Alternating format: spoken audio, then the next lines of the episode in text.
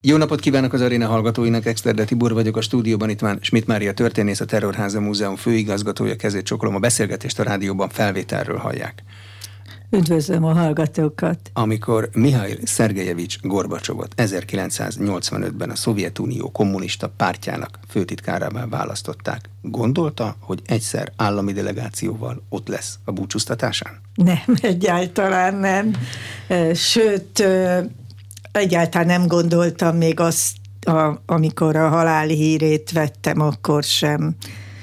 Én azt hittem, hogy egy hatalmas olyan temetése lesz, ahol az egész világ megjelenik, mint ahogy a Brezsnyev, vagy az Andropó, vagy a Csernyenko temetésén ezt láttuk, és nagyon furcsálom, és, és érthetetlennek tartom, hogy, hogy ez nem így történt egy ilyen temetésen a világ megjelenése, ez minek szól? Más ember volt Andropov, Csernyenko, meg Gorbacsov is. Nem hát, érdemelte volna meg Gorbacsov? Hát nagyon is megérdemelte volna, sokkal inkább, mint mint mondjuk egy Csernyenko, aki, akinek a nevét se tanulta meg senki, és semmilyen érdemleges dolog nem fűződik a nevéhez. Az Andropov pedig hát ugye 17 évig azt megelőzően, hogy a szovjet kommunista párt főtitkárának megválasztották, a KGB-nek az élén volt, és hát elég sok piszkos akció fűződött a nevéhez, és fűződik a nevéhez bár az ő tényleges szerepéről, mint reform előkészítőről, vagy mint párt főtitkáráról elég keveset tudunk, de semmiképpen nem volt egy olyan politikai szereplő, aki megérdemelte volna hogy ilyen ö, megtiszteltetés érje, hogy mindenki oda siet a, a temetésére, de hát akkor a Szovjetuniót ö, egyenrangú félnek, a bipoláris világ egyik felének a, a felelős uralkodójaként kezelték, féltek tőle, tisztelték.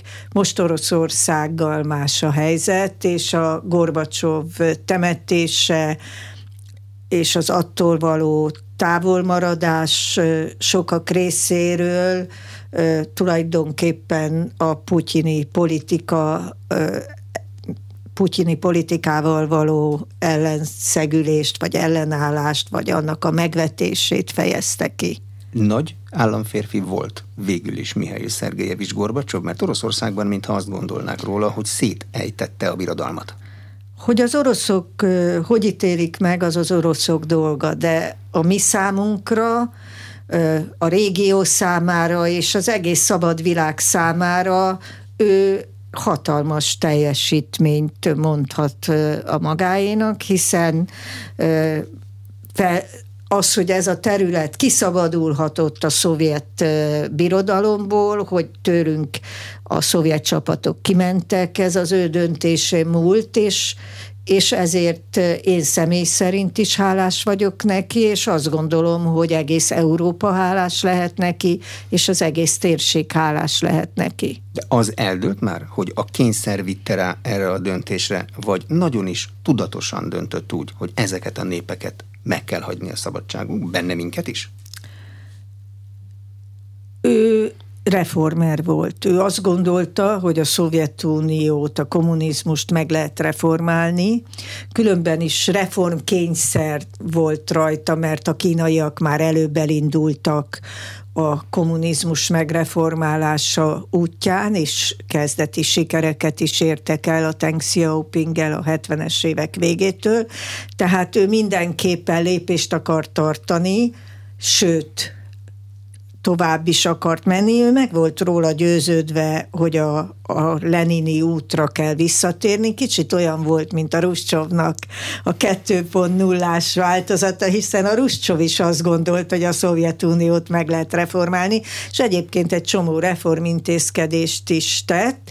A Gorbacsov ugyanilyen volt. A Gorbacsov azt gondolta, hogy ha megteszi ezeket a lépéseket, akkor őt egyenrangú félként fogja a nyugat elfogadni. Ez be is jött. Akkor ő európai ö, politikussá válhat, létrehozhatja azt az európai házat, amiről ő mindig beszélt, hiszen átviszi a, a saját ö, kommunista pártját egy szociáldemokrata irányba, és akkor a nyugati szociál, szociáldemokraták őt majd befogadják maguk közé, és akkor majd ő Oroszországot felzárkóztatja a többi nyugati országnak a szintjére, és egy elfogadott szociáldemokrata kormányzást valósíthat meg. És figyelmen kívül hagyta, hogy Nyugat-Európa amerikai befolyás alatti terület, amerikanizált terület, az amerikaiak egyáltalán nem érdekeltek abban, hogy továbbra is Oroszország jelentős szerepet játszon Európában, hanem arra készültek, hogy az oroszoktól felszabadított területeket, vagy az oroszok által kiürített területeket azonnal amerikanizálják, ez is történt. A nyugat általi elfogadottság kérdése, ez nem csak Gorbacsovnál kérdés, ez mind a mai napig kérdés. Miből látszik, hogy a nyugat elfogad-e egy nem nyugati politikust? A beszédmódból? Hát részben a beszédmódból, részben pedig abból, hogy milyennek ítélik meg az erejét. A politikában általában az számít, hogy a másikról mit tételezünk fel, mit gondolunk, hogy látjuk az ő erőpozícióját.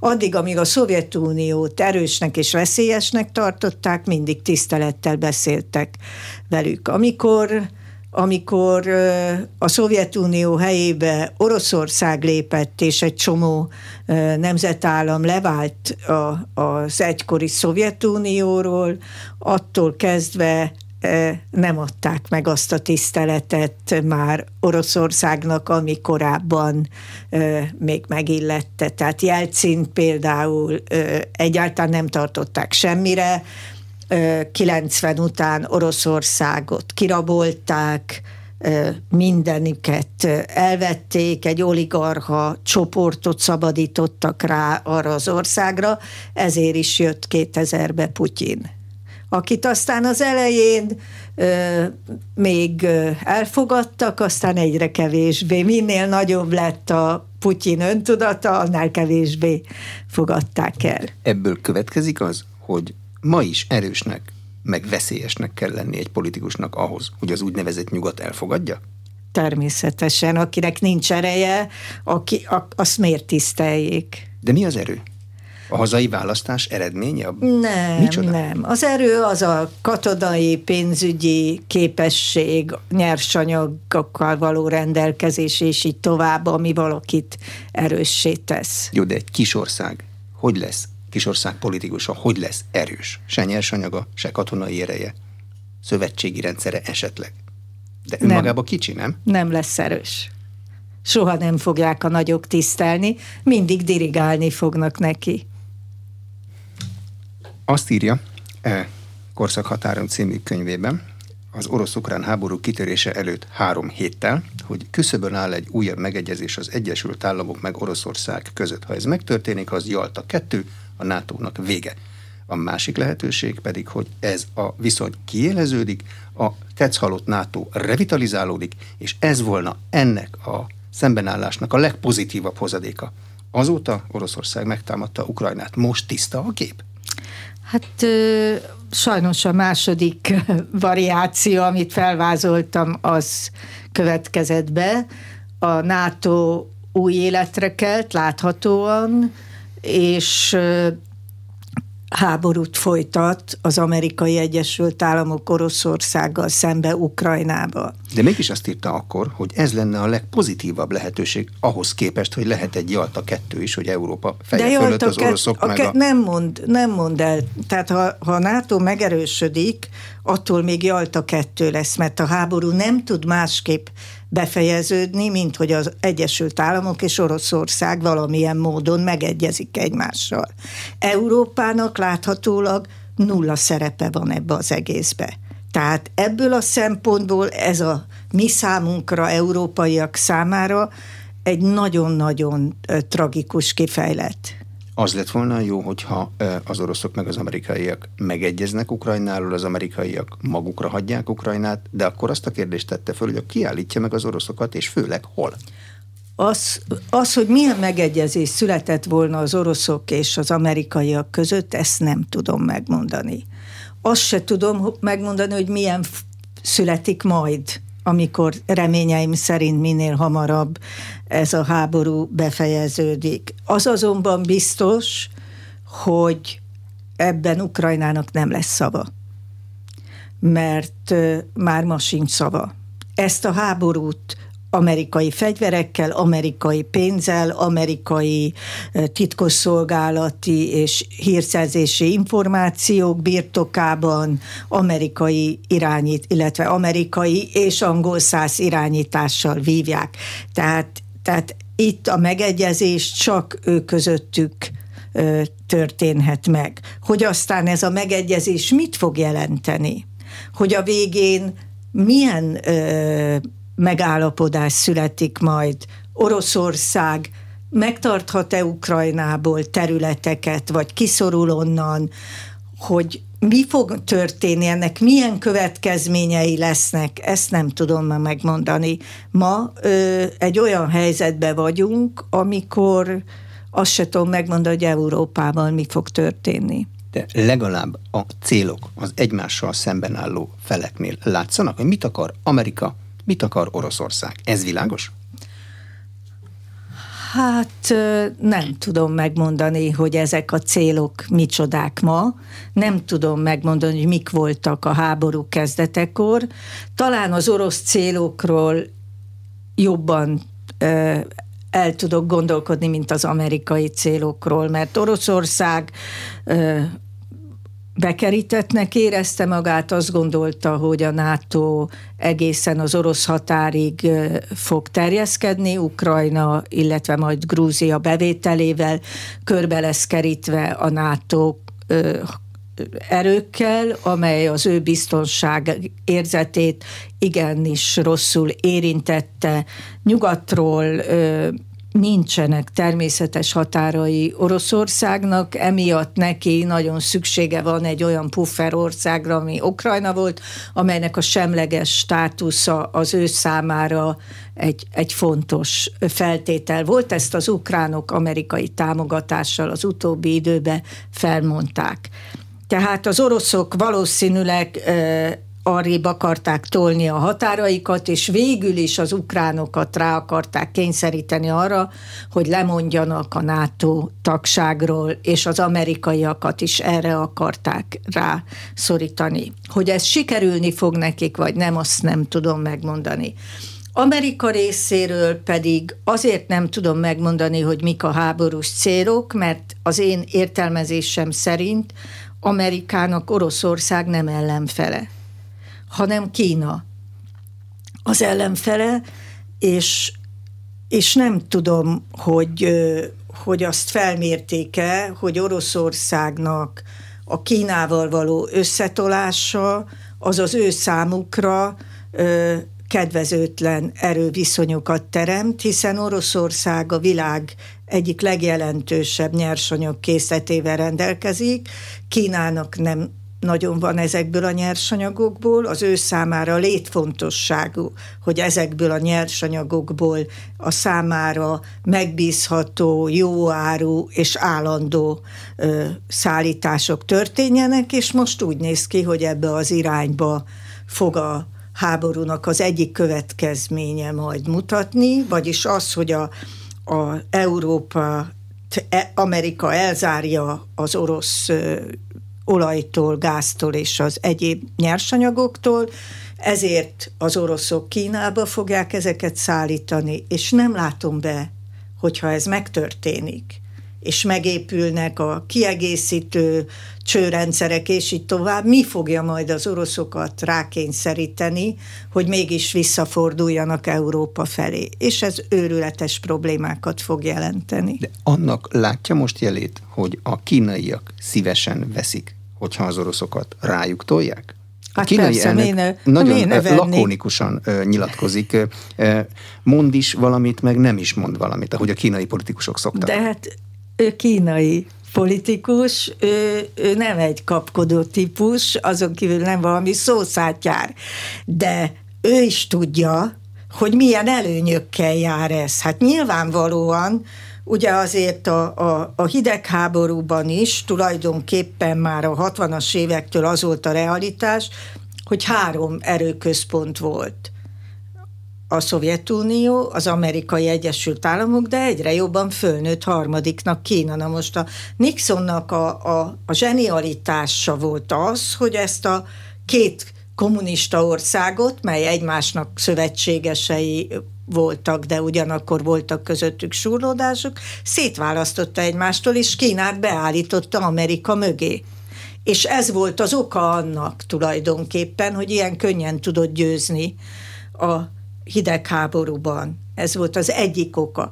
De az mindenképpen a kínai, kínaiaknak egy pozitívum, ha most az oroszokkal ők összegyógyulnak Amerikával szemben de Kínának van valamiféle hódítási célja. A kínai politikát úgy szokták leírni, hogy ők meg akarnak nézni mindent, meg akarnak tanulni mindent, de területi igényeik azok például nem igen vannak. Hát jó, Tajvan kivételével, de az a saját. Nem biztos, nem biztos hogy, hogy Kína támadni akar.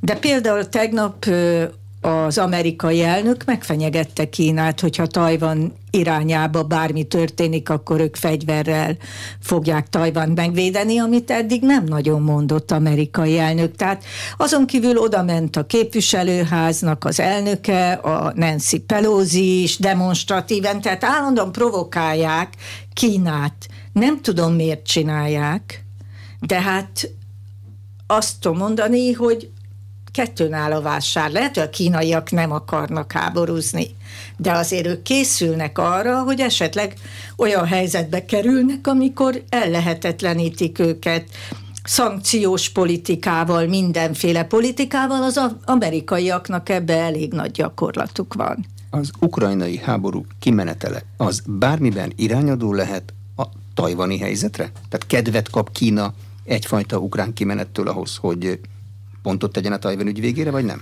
Miért tenne pontot? Hát ő Ki azt mondja, sem, hogy az az övé. De ne, övé, persze. De hát ezt mondja mióta, meg sosem mondott le róla. Tehát a kínaiak nem így gondolkodnak. Hát most mindegy nekik, hogy az majd száz év múlva lesz az övék, vagy 500 év múlva. De nem sietnek sehova.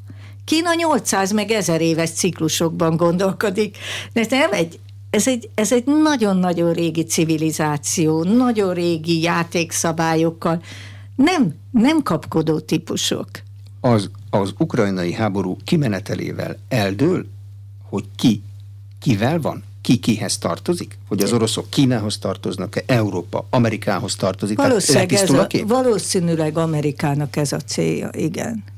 Neki lehet, hogy egy újból egy kétpólusú világ ö, jobban fekszik, ahol, ahol nem kell neki mindenhova ö, csendőrként fellépnie, hanem a saját ö, területén ö, tud uralkodni, a nyíltak a, a frontvonalak, és egyébként a konfrontáció a belső kohéziónak a megerősítését is szolgálja. Lehet, hogy ez van a fejükben, nem tudom, én nem látok bele az amerikaiak fejébe, de ez lehet egy elképzelés. És akkor övék Európa, mint ahogy már nagyon régóta az övék volt, és Európa teljesen elvesztette az önállóságát, és hát ezt látjuk minden áldott nap, hogy nincs önérdek képviselete Európának. Az ukrajnai háború se látszik elég indoknak arra, hogy Európának legyen egy saját hadserege? Hát úgy látja maga, hogy ebbe az irányba megy hát Európa. Hosszú idők óta beszélünk egy önálló hát európai hosszú, de, de nem érdekel ez az Amerikai Egyesült Államoknak. Az Amerikai Egyesült Államok a NATO-t erősíti meg, és Európa katonai, NATO katonai megszállás alá kerül jobban, mint eddig ezzel az ürügyjel, hogy ugye az oroszok ellen kell védekezni. Azon kívül el, elzárja a, az orosz nyersanyagoktól Európát, ezzel kiszolgáltatja Európát, nem tudom kinek, mert nem látom, hogy honnan fog jönni mondjuk gáz meg, meg olaj, de minden esetre egy lehetetlen helyzetbe hozta Európát. Nem tudom, mi lesz az európai gazdasággal, nem tudom, hogy fogják ezt megoldani, és nem tudom, hogy Európának ki az, aki Európa nevében beszél, mert én, én, én egy ilyen ukrán zászlóba öltözött hölgyet láttam legutoljára, aki Európa nevében beszélt, de hozzám nem szól, csak az ukránokhoz. Ahogy a német külügyminiszter is csak az ukránokról beszél, nem a németekről. Tehát úgy látom, hogy az európai politikának az önérdek képviselete az nem működik. Mi lenne az európai önérdek ebben a helyzetben, amikor Európa biztonságát is a NATO garantálja, mivel semmi más nem tudja, mert a saját haderő elégtelen? Mi volna az önérdek? Hát ugye Beszéltünk már többször, önnel is beszéltünk már többször arról, hogy Angela Merkel 16 évig volt Németország kancellárja. Erre a kérdésre Angela Merkel egy egyértelmű választ adott. Azt mondta, hogy szoros kereskedelmi kapcsolatokat kell kiépíteni Németországnak és Oroszországnak, ami előnyös mind a kettőnek, az olcsó orosz nyersanyag a német technológiai, technikai tudással és munkakultúrával együtt versenyképes árukat tud a piacra dobni, és ha ezek a kapcsolatok elég erősek, akkor ez biztonsági garanciát is jelent, hiszen a kereskedelmi partner nem szokták egymást megtámadni. Na most ő ezt olyan komolyan gondolta, hogy le is építette a német hadsereget, tehát az most talán Európa leggyengébb vagy legelesettebb állapotában van, és semmiféle alternatív megoldásokra nem épített, sőt, emellett az úgynevezett zöld for, fordulat jegyében a teljes atomerőmű rendszerét Németországnak halára ítélte, egy csomót ki is végzett, két-három még van, amelyik működik. Tehát Európa legnagyobb országának 16 évig vezető kancellárja Európát erre az irányra rakta rá. Senki nem talált ki ellene semmit. Most itt állunk, Merkel bukása után, egy totális kudarc történetbe.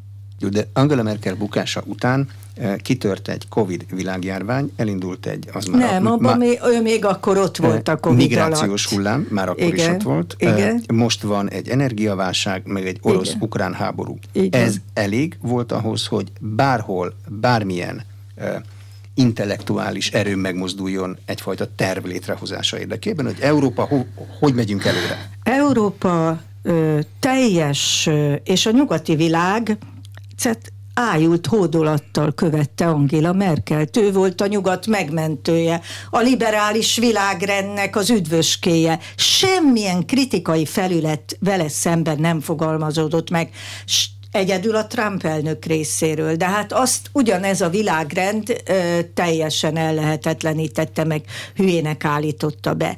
Mert a Trump egyébként többször figyelmeztetett, hogy nem kéne teljesen Németországnak meg Európának kiszolgáltatnia magát az orosz energiának, ők ezt nem veszik jó némen, ennek ellenére tovább épült az északi kettes áramlat, itt is beszéltünk róla szerintem egy párszor, ez volt az egyik. Trump követelte a német hadseregnek a, a átfazonírozását és a kétszázalékos NATO követelésnek, tehát a GDP kétszázalékát kell a NATO már a Bush is követelte előírásoknak megfelelően minden országnak beraknia a haderőfejlesztésbe, ezt Németország nem tette meg, sőt, kiröhögték a Trumpot emiatt, tehát csak azt akarom mondani, hogy Amerika többször figyelmeztette Európát arra, hogy mit gondol erről a dologról, és hogy, hogy mik az elvárásai, nem csináltuk meg, de a, nem is tettünk ellenlépéseket se. Úgy csináltuk, mintha ezek nem lennének. És volt még egy nagyon nagy figyelmeztetés, ez Hillary Clintontól érkezett meg az Obamától 2014-ben, a, amikor a Krim-félszigetet elcsatolta, vagy visszacsatolta Oroszország, azt mondta, hogy az orosz energiafüggésnek véget kell vetnie Európának. 14-ben volt ez. Tehát azt is figyelmen kívül hagyták. Európa ájult tisztelettel követte Angéla Merkelt, és senkinek nem volt egy másik javaslata, senki nem próbált a másik irányba menni. Ugyanez volt a helyzet a migrációba, egyedül Orbán Viktor állt ellen neki, amikor követelte hogy mindenki nyissa meg a határait, és Európa fogadja be az összes erre kóborló illegális bevándorlót.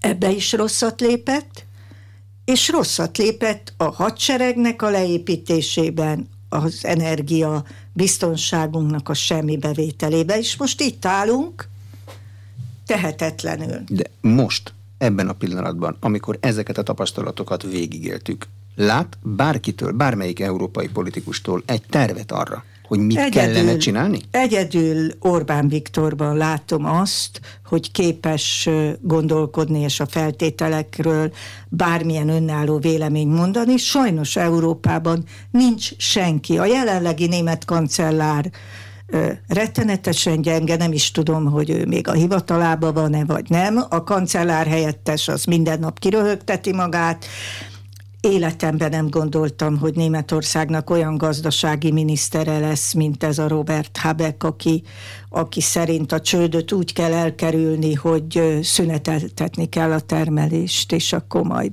nem kell fizetni a felemelt energiadíjakat, és akkor megoldódik a helyzet. Szóval ennél azért egy picit többet gondoltam róluk, sajnos úgy látszik, hogy még mindig naív vagyok. A francia elnök től nem hallottam egy mondatot sem, mióta megválasztották. Pedig őt írta le Orbán Viktor mellett még olyannak, akinek egyébként igen, vannak de mondatai én, arról, igen, hogy mit de nem, csinálni. Tehát nem hallottam tőle semmit. Olaszországban ugye most lesz választás, nincs hangja Európának, egy olyan vezetője van Európának ezzel a von der Leyennel, az élen meg a többivel, akik hát, hát egyrészt nincs legitimitásuk,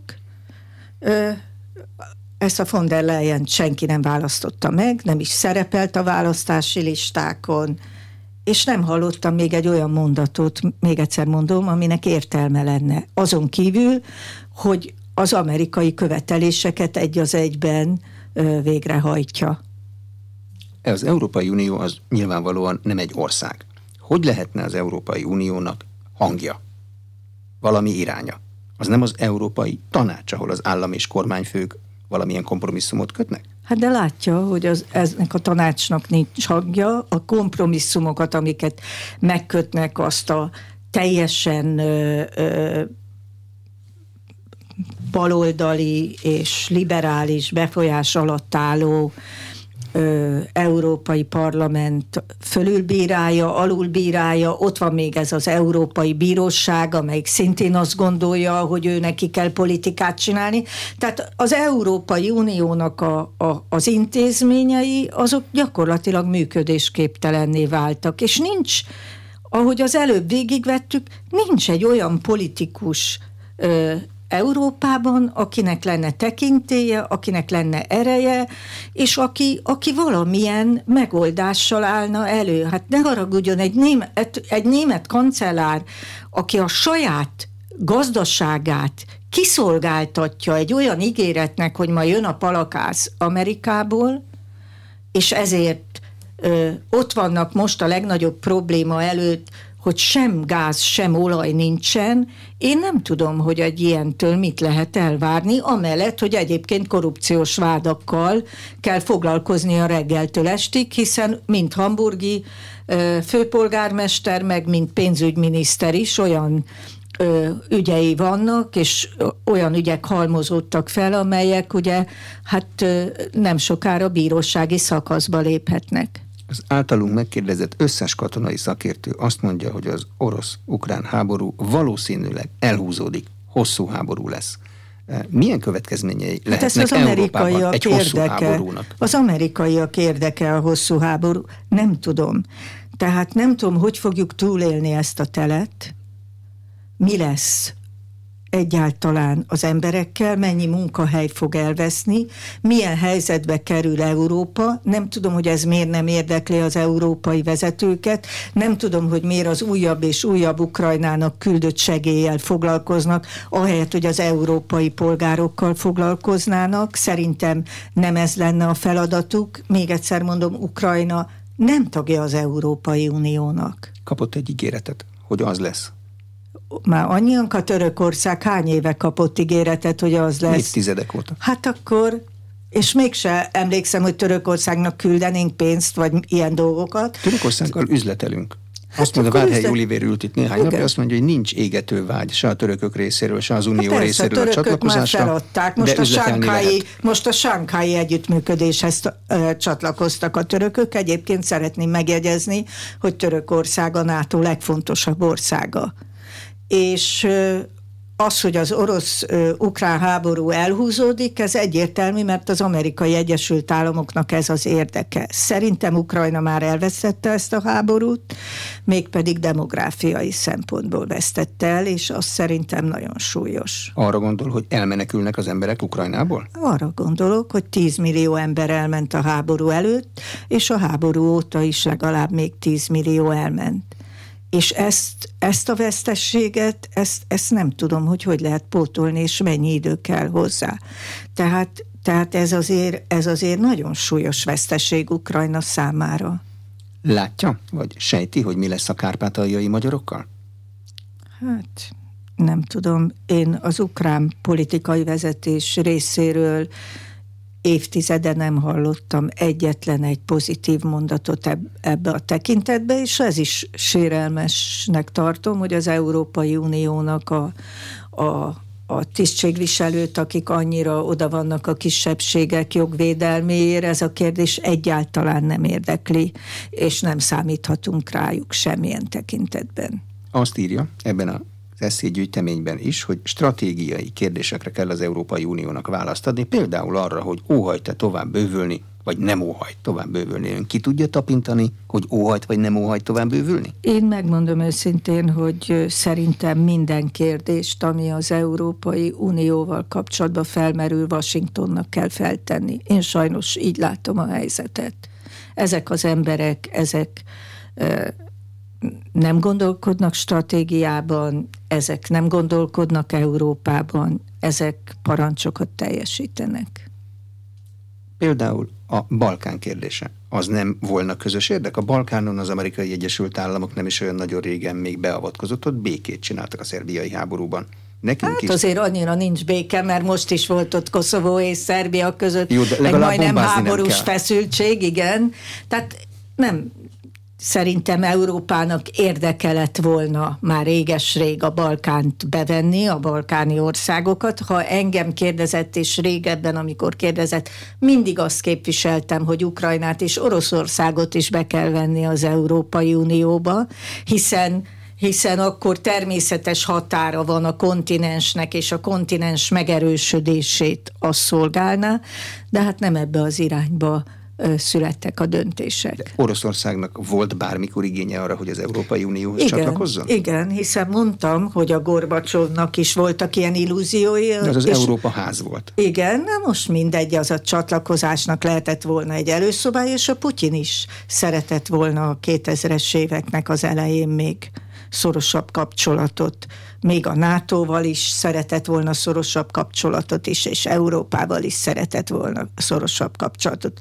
Hogyha Oroszországról beszélünk, azért ne felejtsük el, hogy persze most összenyomódtak Kínával, az amerikaiak összenyomták őket, de nem biztos, hogy amíg volt választási lehetőségük, addig ők ezt a lehetőséget választották volna, és nem inkább az Európai Unió irányába akartak volna tájékozódni. De Oroszország az most Európában van, vagy nincsen Európában? Ne haragudjon, amikor 1813-ban Lipcsében megverték a napóleoni csapatokat a népek csatájában, akkor azt az oroszok vezették, hát 45-ben kitette ki Berlinbe a Reichstagra a piros, a vörös zászlót. Hát szóval azért lehet mondani, hogy nincsenek Európában, de hát a saját tapasztalataink is azt mutatják, hogy 1849-ben kik jöttek be a magyar szabadságharcot vérbe folytani, nem az oroszok? Tehát 56-ról, meg a, meg a második világháborúról nem beszélt. Tetszik, nem tetszik, Oroszország Európa része. Hogy lehet vele kapcsolatot teremteni? Nyilván háborúzni nem érdemes vele, mert annyival erősebb. Akkor milyen kapcsolatok vannak még?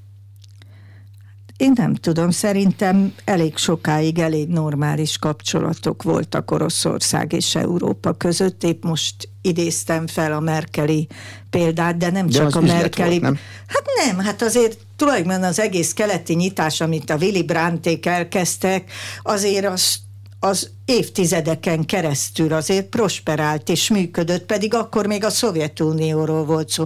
És a Schröder kancellárnak a politikája is ebbe az irányba ment.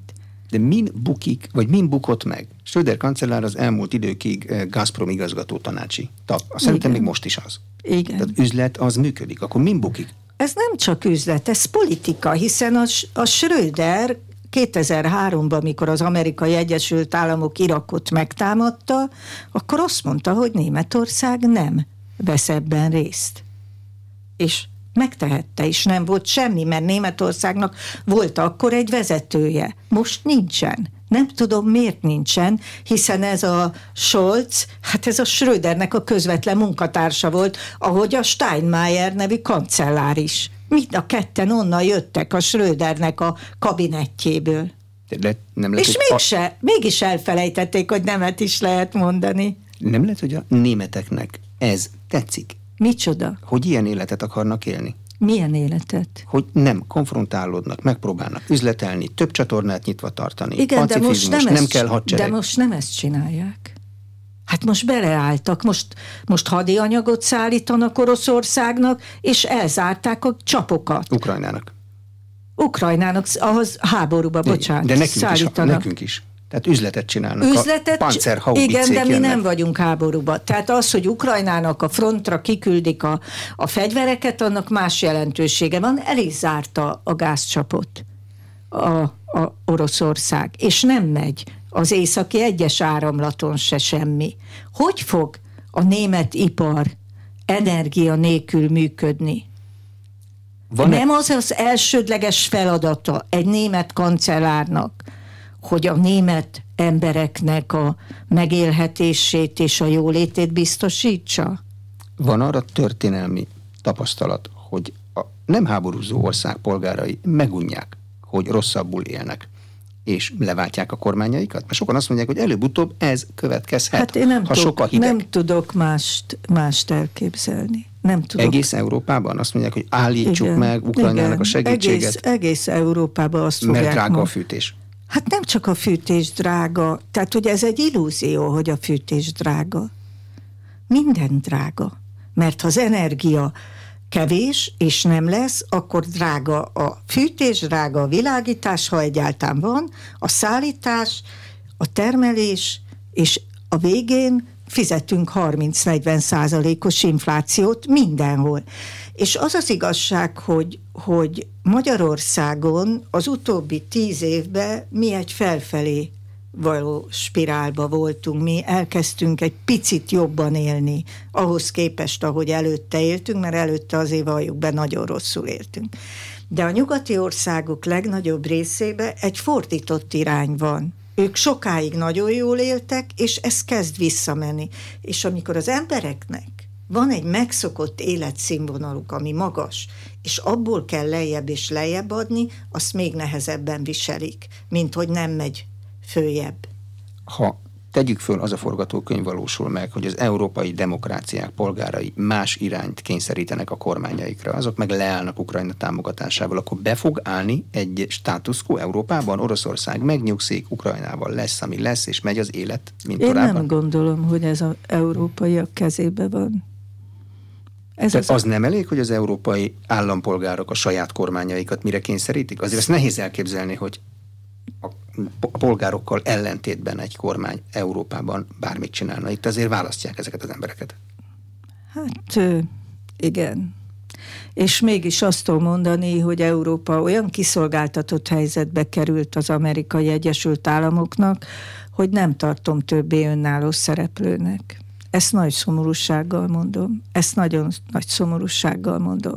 Ez a döntés, hogy az a háború meddig fog folyni, ez nem az európaiak kezébe van, sajnos. Lehet, hogy az elején még ott lett volna, de most már nem. Amerikában a két nagy politikai oldal ugyanazt gondolja ön szerint Ukrajnáról? Tehát ha mondjuk elnökváltás van a következő választáson, és egy másik elnök jön, ugyanez az Ukrajna politika marad? Az amerikai elitben nagyon erősek a héják, és nagyon szeretnek háborúzni. Tehát tulajdonképpen az első világháború óta a Harding, a Coolidge és a Trump kivételével nem is tudok olyat mondani, aki nem folytatott háborút. Amerikának a hadipar a legnagyobb ö, ö, szereplője, és a hadiiparnak háborús ö, konfliktusokra van szüksége, és azon kívül ezek a háborús konfliktusok nem érintik az amerikaiakat. Tehát az amerikaiak ettől nem élnek rosszabbul, az amerikaiaknak ettől nem kell hidegbe ücsörögniük, ott nem kell fűtetlen tantermekbe tartani a tanítást, hatalmas pénzeket keresnek ebből az egészből. Tehát én nem, nem látom, hogy Amerika miért lenne erre rákényszerítve. Egy, van egy másik szempont, ami egyébként szerintem nagyon fontos, és ezt talán az amerikaiak politikusok nem veszik kellőképpen figyelembe, és ez pedig az, hogy szerintem a Szovjetunió bukásának az egyik legjelentősebb oka az amerikai soft politika volt. Filmek, kultúra. Filmek, ilyesmi? kultúra, divat. Gucci táska? Gut, nem is annyira a Gucci táska, inkább a Coca-Cola, a McDonald's, a, a, az éttermek, a sztárok, a, azok a, a, az énekesek, és így tovább. Az, a, az az életérzés, az az amerikai way of life, amire mindenki vágyott, főleg azok a szabadság érzése, a szólásszabadság, amit mindannyian úgy éreztünk, hogy mi be vagyunk zárva, de ezzel szembe ez ott van. Most azt hiszem, hogy ha ez bekövetkezik, és télen tényleg nagyon rosszul fognak járni az európaiak, akkor ez azt a veszélyt fogja feléleszteni, hogy az emberek elkezdik Amerikát megutálni, és Amerika ellenessé válnak. És ehhez jön még az a vók kultúra, ami Amerikában egyre nagyobb teret ö, ö, foglal el, az az ideológiai nyomulás, ami, ami egy olyan ideológia, ami már nem a szabadság ideológiája, ami már nem az az ideológia, amit mi szerettünk és amerikainak tartottunk, hanem ez a BLM, meg LMBTQ, meg ezeknek a dolgoknak, meg a transzjogoknak a rákényszerítése a, a világra, és és azt gondolom, hogy azt a soft politikai előnyét nem csak, hogy el fogja veszíteni nagyon rövid időn belül az amerikai Egyesült Államok, ami az erőssége volt, hanem hogy ez ellenére fog fordulni. És akkor nem tudom, hogy ez meggyengíti-e az ő hatásukat, vagy nem, mert csak fegyverrel, uralkodni a világon az, az nem elég, és nem is könnyű. De hogyha a nagy hidegben megutáljuk Amerikát, az ő soft kultúrájukat, attól meg fogjuk szeretni az oroszt, és akkor megkeressük a könyvespolcon Tolstoyt, meg Nikita Mihalkovot fogunk nézni, vagy kínai költőket fogunk olvasni, a nyelvről nem is beszélve, mert oroszul se tudunk, kínaiul meg soha nem is fogunk tudni. Nem, ez nem azt jelenti, hogy nekünk akkor egy másikat kell választani, mert az is lehet, hogy a nemzeti kultúrák fognak megerősödni, újra visszaerősödni. És akkor a német esetleg majd leveszi a polcról Gőtét meg a francia leveszi a polcról Camus-t. De hogyha nem jön be a Walt Disney sorozat, akkor majd Adi Endrét fogunk olvasni? Vagy előveszünk, elővesszük a saját rendezőinket, és azok fognak csinálni filmeket. Hát hol van az előírva, hogy az a európai filmgyártás, ami még a 60-as, 70-es években olyan fantasztikusan jó filmeket hozott létre, hogy az most nem fog tudni újra. Mert nem, végül is nem a gyártásról van szó, hanem a terjesztésről. Hát Tehát nincsen. ha nem fogjuk akarni megnézni ezeket a Vogue filmeket, ahol, ahol homoszexuális törpéknek kell minden egyes sorozatba ö, szerepelnie, mert ugye ki vannak osztva a kvóták, hogy hány fekete, hány ázsia, hány. Tehát, hogyha az emberek, ez olyan, mint a Szovjetunióban volt, hogy hány ö, mezőgazdasági munkás, hány gyári munkás, hány izé. Tehát, hogyha ez, ezt az emberek nem fogják akarni megnézni, akkor lesz igény valami másra is. Hát, ha a nemzeti kultúrák fognak akkor újra erőre kapni. Produkciók kellenek, teljesítmények kellenek. Lát ilyeneket? Hát, Tehát amit az ember azt mondja, hogy nem kötelező, de azért nézem meg, azért hallgatom, azért olvasom, mert jó. Hát persze, hogy erre van lehetőség, hát eddig is volt. Csak amikor a reklám és a nyomulás mindent elfed, akkor kevesebb az igény, de ha lesz igény, akkor majd megteremtődnek azok az alkotások, azok a műalkotások. Legfeljebb elmegyünk, és azt mondja, hogy ez nem volt olyan jó. De hányszor megyünk el amerikai alkotásokra, ahol a végén azt mondjuk, hogy hát ez, ez nem, hogy nem volt jó, de pocsék volt. De mindenkinek a saját területileg kicsi nemzeti kultúráját kell. Azért néhány évtizede mi elég jól ismertük mondjuk a cseh kultúrát, a cseh filmművészeten keresztül. Vagy ilyen kelet-közép-európai kulturális hát jó együttműködések. Lenne, nagyon jó lenne, hogyha a v egy picit ezt is komolyabban venni. Mert a kultúra és az nem, nem csak közép és hosszú távon dönt el mindent, hanem már, már rövid távon is mindent eldől. De például az ön saját szakmájában, a történettudományban a V4-es történészek komolyan veszik egymást? Tehát van együttműködés? Van olyan, hogy leülnek és ugyanazt a kérdést megnézik, hogy van, hogy is van? Van, van. Nagyon sokszor volt az első világháborúval kapcsolatban, a második világháborúval kapcsolatban, minden konferenciára mindig a a környező országokból hívunk meg előadókat, sőt, ahhoz is ragaszkodunk, hogy a saját nyelvükön beszéljenek, és inkább tolmáccsal fordítatjuk le őket. És lehet, hogy, részlet... hogy ezzel is megtiszteljük őket. Lehet, hogy részletkérdés, de a végén ebből születnek könyvek, mert a könyvekben van a kultúra nem csak a könyvekben van a kultúra, ma már a fiatalok nem olyan nagyon sokat olvasnak, de a, a filmforgatókönyvekben, a kóprodukciókban benne van a kultúra, azokban a, a beszélgetésekben, amiket egymással folytatunk, azokkal az ismerettségekkel, diákokkal, akik idejönnek, vagy tőlünk mennek ki, ezek mind fontos lépések. Még... És nincs már bennünk az az az, a, az az áhítat a nyugattal szemben. Sokkal jobban fölértékelődtek a saját és a környezetünkben levő eredmények. A nyugat iránti áhítat lett volna az utolsó kérdésem. Azt tudja valahogy elmagyarázni, hogy mi az a nyugat? Mert arra, a nyugat felé tartás, az oda tartozás, az hosszú idők óta, száz éve kérdés Magyarországon ma is. Mi az a nyugat? Az egy, egy ideál, egy, egy olyan ábránt kép, amit mi elképzeltünk magunknak, hogy milyenek szeretnénk lenni, és akkor ezt elneveztük nyugatnak.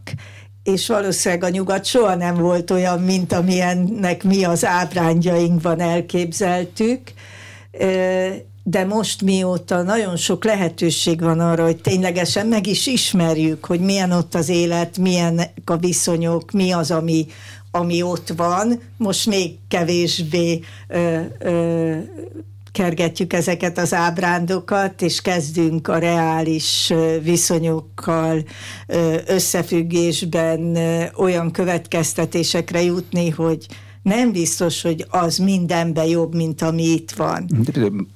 Emmanuel Macron vagy Marine Le Pen helyileg ugyanott vannak. Most melyik a nyugat?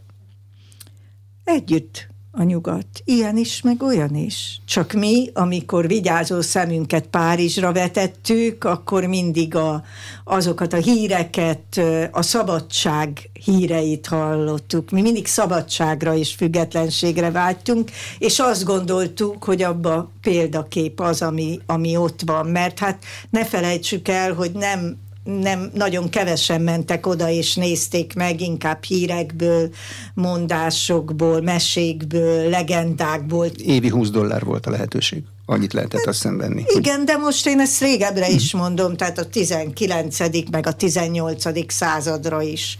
Tehát, hogy, hogy mindig, mindig az volt, hogy onnan be lehet hozni valami tapasztalatot. És azt soha nem vettük figyelembe, hogy esetleg innen is lehet oda vinni valami tapasztalatot. Ma sokkal kiegyensúlyozottabban látjuk ezt a dolgot, és hát kinyílt a világ, ma többet tudunk Indiáról, Kínáról, akár a sztánokról, a többi országokról, még Afrikáról is, Dél-Amerikáról is. Tehát, tehát ma inkább az van, hogy mindenhonnan össze lehet csipegetni valami hasznosítható dolgot, és az a nyugat, ez, ez egy nagy csalódás, mondjuk nekem is személy szerint, mert én is a, a fiatalságomat abba töltöttem el, hogy vágyakoztam az amerikai meg a nyugati világ iránt, tehát ma már ez nincsen, ma már sokkal inkább kritikusan látom azt, ami ott van, és úgy érzem, hogy nagyon sok esetben nem éltek azokkal a lehetőségekkel, vagy nem élnek, amik nekik adottak voltak. Köszönöm szépen. Az elmúlt egy órában Schmidt Mária történész a Terrorháza Múzeum főigazgatója volt az Inforádió arénájának vendége. A műsor elkészítésében Módos Márton főszerkesztő vett részt. Ha ezt a beszélgetést érdekesnek találták, akkor kérem iratkozzanak fel az Inforádió YouTube csatornájára. Köszönöm a figyelmet, Exterde Tibor vagyok.